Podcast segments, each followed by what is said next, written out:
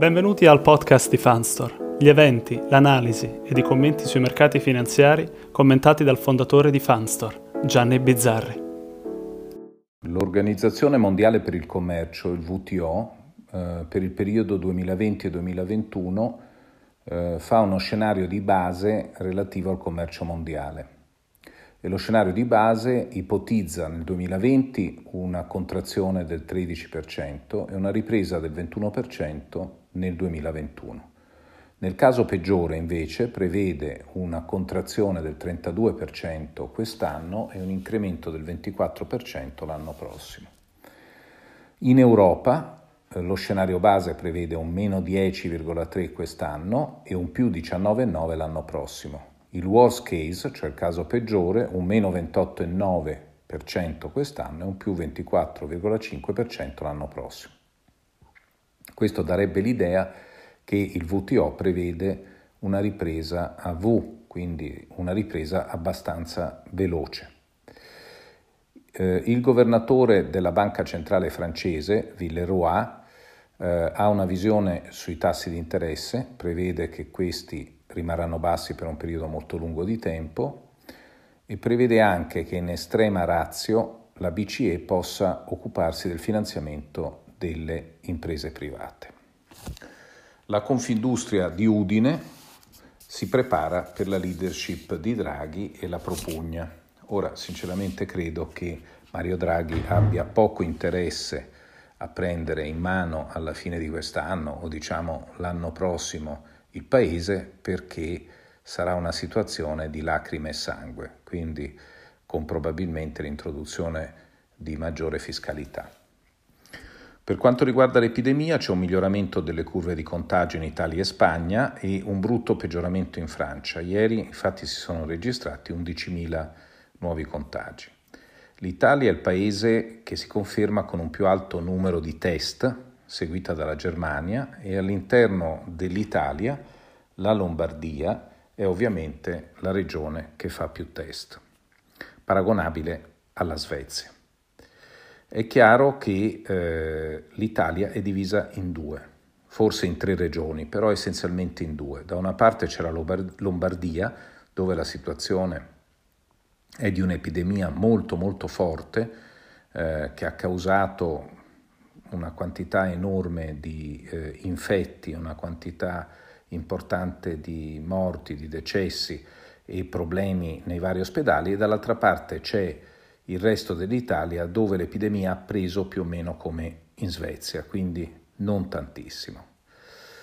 Eh, non ci sono buone notizie sull'immunizzazione, uno studio cinese ha trovato anticorpi molto bassi o addirittura assenti su un terzo eh, di un campione di 175 persone guarite da Covid-19 e questa non è una buona notizia. Peraltro eh, si palpa che il, l'Europa, o almeno sicuramente l'Italia, si stia preparando presto ad un ritorno eh, scaglionato alla normalità. Gli interventi pubblici. La BCE allenta ancora i requisiti dei collaterali e questo è positivo per il credito a piccole e medie imprese, più facilmente scontabile in BCE.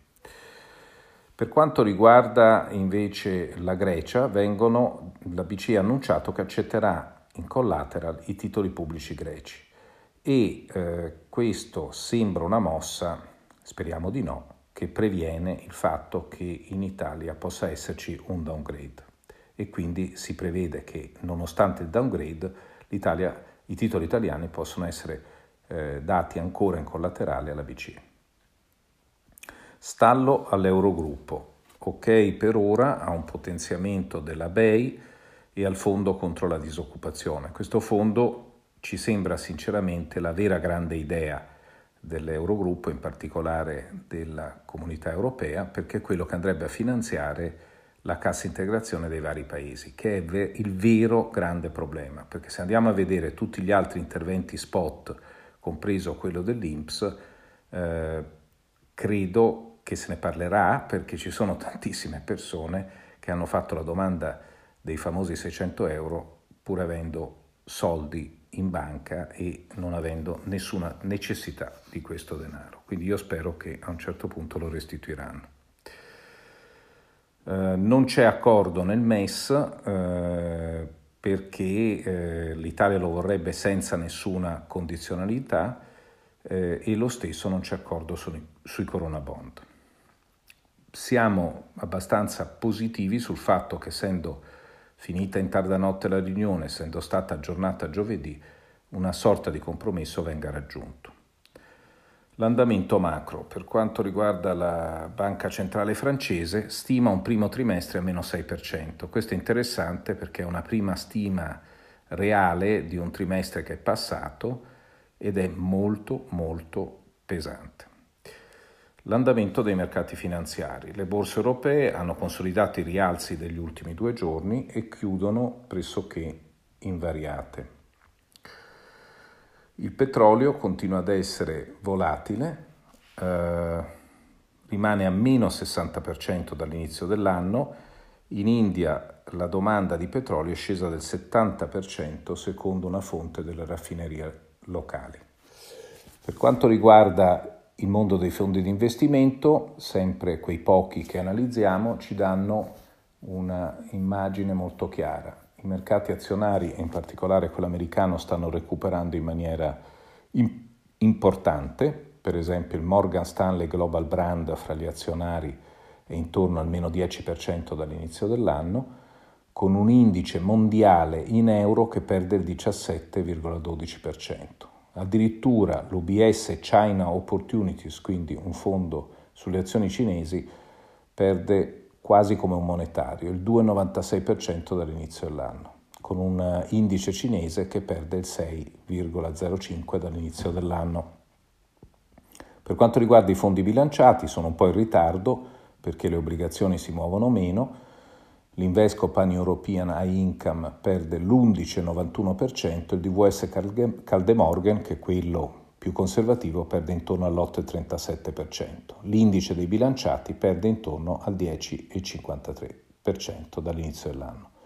Gli obbligazionari si conferma il miglioramento degli yield, il trade needle European yield perde il 10,69% dall'inizio dell'anno e il Fidelity Global Corporate, che invece rappresenta le obbligazioni di migliore qualità, continua a perdere il 7,39%. Quindi in modo relative gli yield sono migliorati più di quello che sono migliorati le obbligazioni eh, high yield, se le obbligazioni non high yield.